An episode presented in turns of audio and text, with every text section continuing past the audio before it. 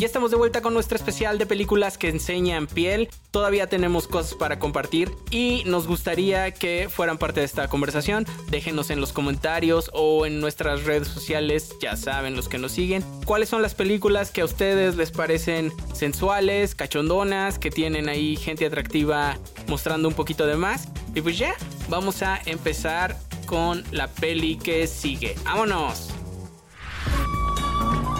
Este es Bestial Podcast y estas son 5 películas con Aldo y Ver. Bueno, pues mi siguiente película es The Secretary. Es una película dramática de Steven Sheinberg con James Spader, con Ultron y Maggie Gyllenhaal. Esta película es la Blue Ball. La película Blue Ball por excelencia. Qué buena es. James Spader es este jefe poderoso, mamonzón. Enigmático. sí, ajá, es una figura muy, muy, muy, muy enigmática y tiene un gusto muy, muy específico. Lo de él, lo de él, es dar nalgadas. Y Maggie Willenhall es su nueva asistente, joven, y digamos que se presta a los gustos de su jefe. Esta, me encanta que sea así de sencillo de explicar, ¿no? Es así es lo que es y es muy buena. Es Blue Ball, otra vez aquí no hay. Es que sabes que es demasiado, o sea, puede ser incluso romántica, ¿no? O sea, es una relación sanadora. ¿Sabes quién lo, quién de una manera súper extraña logra que esto sea muy, muy romántico? Es James Spader con su actuación. Porque en papel eh, no debería ser así, ¿no? Es este güey que lo suyo, lo suyo es la nalgada. Pero este hombre hace tan profunda la actuación y le entrega una actuación tan elegante, porque no encuentro otra palabra para describirla, que de verdad este giro inesperado se lo da James Spader con sus ojos, con la manera en la que entrega sus líneas. Es muy sexy. Es un actor con una expresión muy particular. No como personaje, sino como persona. Los ojos de James Spader es el güey que siempre lo ves y dices, güey, ¿en qué está pensando este güey? Sí, y, y, además la idea de, si de por sí les parece que, que, que, la historia o que lo que les estamos contando es demasiado corto, pues esta película está basada en un cuento de Mary, Mary Gaskill que tuvo que ser expandido para poder adaptarse como largometraje. Normalmente, cuando eso se hace que hay que adaptar un cuento corto para una película, normalmente las cosas terminan mal. Este no es el caso. Este funciona. Ya lo habías dicho, ¿no? En Halloween. O sea, no, no en Halloween, lo de Candyman, ¿no? lo, de Candyman y Maximum Overdrive. O sea, cuando tienes que meter, meter, meter, meter, en algún punto se te sale de control, ¿no? Exacto. Además, la historia de, del personaje de, Maggie Willenhall es esta.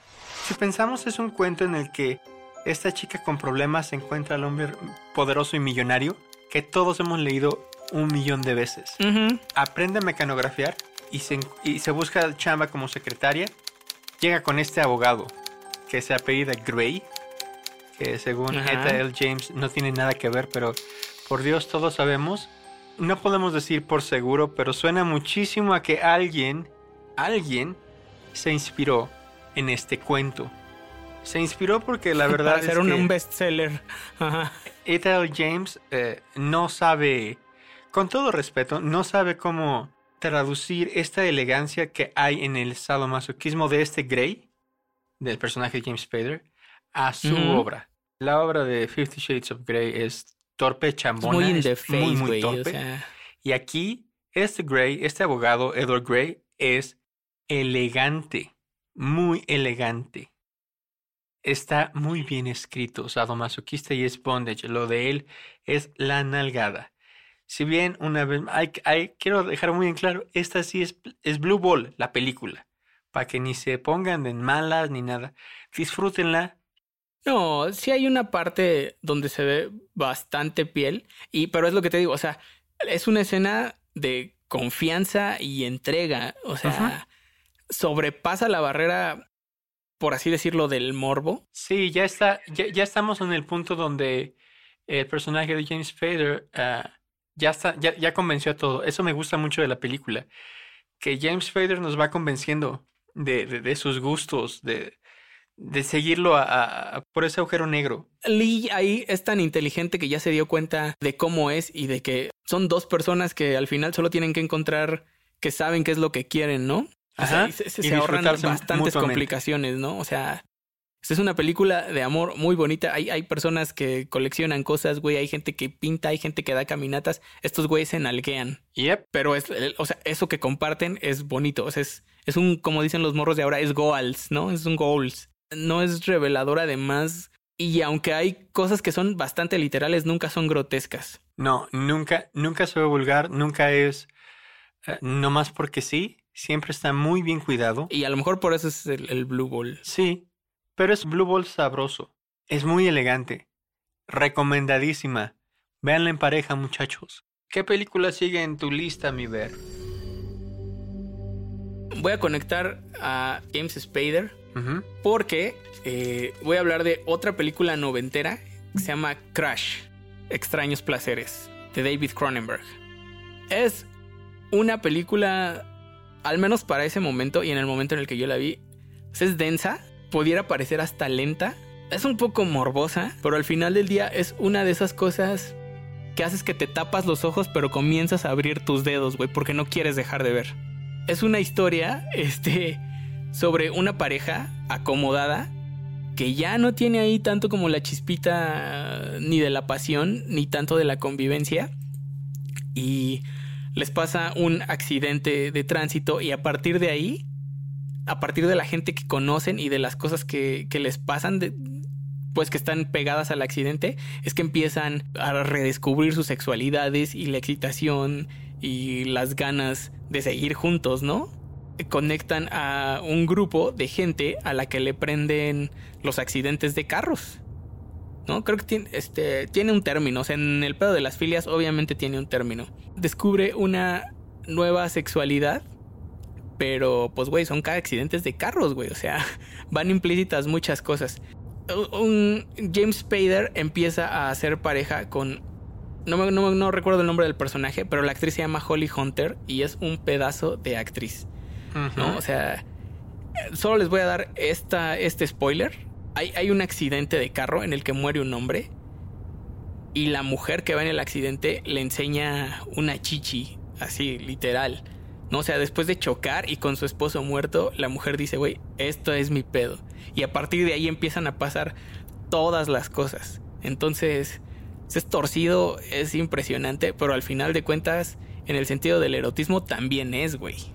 Es una película que está muy bien hecha, pero que al menos en el tiempo en el que salió yo creo que era difícil de conectar. Yo creo que a los chavillos de hoy nada les impresiona, güey. Este, entonces puede que la encuentren entretenida desde el principio. No la querían proyectar, pero una vez que se le dio cierto aire y que se le dio cierto chance de ser expuesta, Bastante bizarra para mi gusto, pero tiene lo suyo también. También es elegante. claro. Tiene, ti- tiene sus toques acá extraños, pero no sería una película de David Cronenberg si no tuviera esos puntos. sí, claro, si no hubiera esta oscuridad, ¿no? O sea, si no hubiera ahí una nata de qué pedo con esto. Si no hubiera Darkness. We are all intimately involved in. Bueno, pues ahora vamos a hablar de la que yo creo es la película más sexy en la historia del cine, para mi gusto. Es Nine and a Half Weeks, nueve semanas y media.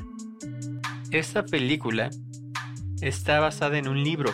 Obviamente este libro es escrito por una mujer porque pues es elegante, es muy muy elegante y muy muy sexy. Pero fue cabrón, ¿no? Sí, es muy sexy. Eh, eh, estamos hablando de sea, Kim fue- Basinger eh, y Mickey Rourke en su momento más hot, de treinta y tantos los dos, super hot los dos.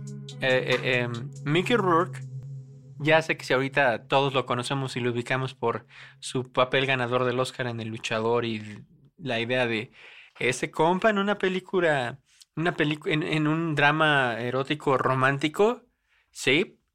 Y, y, y Mickey Rourke era un hombre hermoso. Ese, eh, según yo, es el hombre que todos quisimos ser en algún punto de nuestra vida. Que también se apellida Gray, súper raro. Es John Gray. Es un broker. Y este hombre eh, trabaja en Wall Street, es, es, tiene, tiene varo, regala ahí un relojazo de oro. Kim Basinger hace los, se hace el amor solita en una de las escenas. Es que esta, esta, esta película está llena de escenas memorables y sexys, tan bien filmadas, con una fotografía tan sexy y tan elegante que nada más de pensarlo eh, debería ser complicado. No debería, sonaría complicado eh, la idea de, de, de, de- de filmar, eh, pues, eh, por, por ejemplo, esta secuencia donde eh, eh, Kim Basinger se toca después de que le regalan el reloj porque pues, pues se está deshaciendo, se está derritiendo por el personaje de Mickey Rourke. Eh, eh, Kim Basinger entrega todo en la escena. Es deliciosa, es la, es la palabra con la que yo definiría esta película. Todas las secuencias que hay, todos en algún momento las hemos querido, pues ahí como espejear. Está la secuencia esta de el refrigerador, abrir la puerta y ver qué comida hay y usar a tu pareja como el plato, salió de aquí, salió de esta película. Es dirigida por el señor Adrian Lynn. El libro, de- en- basada en el libro ah, Nueve Semanas y Media de Ingeborg Day, eh, bajo su seudónimo Elizabeth McNeil. Recomendadísima. Hay muy poco que decir. Es una historia de un romance muy, muy caluroso de nueve semanas y media. Si no la han visto, véanla. El soundtrack es poderosísimo. Se terminó de filmar en el 84, pero MGM se animó a sacarla hasta el 86. Ya, véanla. Si no la han visto, ¿qué, qué están haciendo con su vida? Yo creo que es una película que no podrías hacer hoy por mucha de la temática. O sea, me voy a permitir decir que es una relación, pues le voy a decir tumultuosa, porque John Gray es un güey que, que sabe lo que quiere y que además siempre ha tenido o, o tiene en este momento los recursos para decir, güey, esto va a pasar, ¿no? Sí. Expresa este pedo de que las personas al final eh, vemos red flags y cosas así, pero nos gusta llevarnos por el deseo, ¿no? O sea, nos gusta sentir, ¿no? Sí. Es, es muy intensa, es una relación muy intensa. Y en esta cosa, en esta intensa, hay cosas que llegan al punto de la humillación, ¿no? La misma Kim Basinger hizo el casting y en el casting eh, Mickey Rourke es un tough guy. O sea, el güey del luchador es de verdad Mickey Rourke en la vida real. Sí. O sea, hay, hay una anécdota de que el güey no se bañaba, ¿no? O era un güey guapísimo. Y el director dijo, güey, este güey era un pinche vato que andaba en moto, un vato sudado, la chingada. Y en el set le poníamos trajes así carísimos y cabrones. Y el güey daba el, tiene todo el porte. Pero pues era un vato rudo, ¿no? Y el güey era rudo con Kim Basinger. Y además, entre este güey y, y el director, pues medio le hacían tag team para hacerle cosas. El director tuvo ahí muchas tácticas muy, muy perras para que la relación, como la ven en la película, funcione. Rompieron la mente de, de esta Kim Basinger, ¿no? Es una película eh, que es mala, de alguna manera. O sea, la, la historia, el storytelling es malo, pero es una película que no puedes no ver, ¿no? Esto que dice Aldo de que tomó dos años en hacerse es porque TriStar Tomó Eh, dos la años gente en, que- en, en, en estrenarse. Ajá, en ver la luz. Porque la, la productora que le iba a hacer era TriStar, pero al mismo tiempo estos güeyes eran dueños de Coca-Cola. Y Coca-Cola dijo, güey, yo no voy a poner mi dinero en una película donde un güey le avienta billetes a una morra, ¿no? Donde cachetea a, a- a su morra. En los screenings la gente veía esa relación y decía, ¿qué pedo con esto, güey? No, esto no tiene nada de placentero, se salía. Hubo que editarla. Dicen por ahí que el corte original es de cinco horas. Pero al final del día hay una organización de productores que le entró al quite, terminaron de editar, hicieron un corte más o menos. Y es muy cabrón porque en un momento hubo un cine en Francia que le exhibió un año. En el sentido de dinero, la película ha juntado así una cantidad estúpida de recaudación. Tiene un soundtrack muy cabrón. Está Brian Ferry, The Cars. Esta escena justo de Joe Cocker que a lo mejor eh, terminó siendo una caricatura de sí misma, ¿no? Como de cada que alguien se ve encuerar, este, ponen esta canción de You Can Leave Your Hair On. Pero la escena, la escena como tal, mientras hay esta inocencia, hay, esta, este juego de iluminación que te hace querer que Kim Basinger, o sea, que dices, ya morra, todo, todo, todo, todo. Pero tu